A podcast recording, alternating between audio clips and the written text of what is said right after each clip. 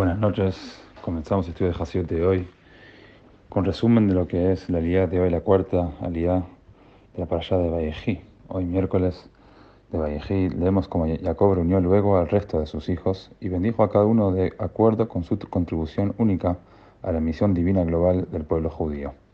Estos énfasis individuales pasarán a ser más adelante las características definitorias de las doce tribus descendientes de ellos. En su bendición a Yehudá, Jacob dice que el territorio asignado a este en la tierra de Israel será tan apropiado para el cultivo de la vid que podría lavar sus ropas en vino. Como dice el versículo, Kibes Bayain le lavará sus ropas en vino. Explica Hasidut que cada vez que cumplimos un mandamiento, creamos una vestimenta espiritual para nuestras almas. Esas vestimentas, no obstante, deben estar lavadas en vino. Esto es, el cumplimiento de los mandamientos debe estar impregnando de alegría. La forma de lograr esta alegría es estudiando las dimensiones internas de la Torah a través de las enseñanzas del misticismo judío, Kabbalah y Hasidismo, porque esta dimensión de la Torah nos inspira a amar a Dios y a pegarnos a Él a través de la observancia de sus mandamientos.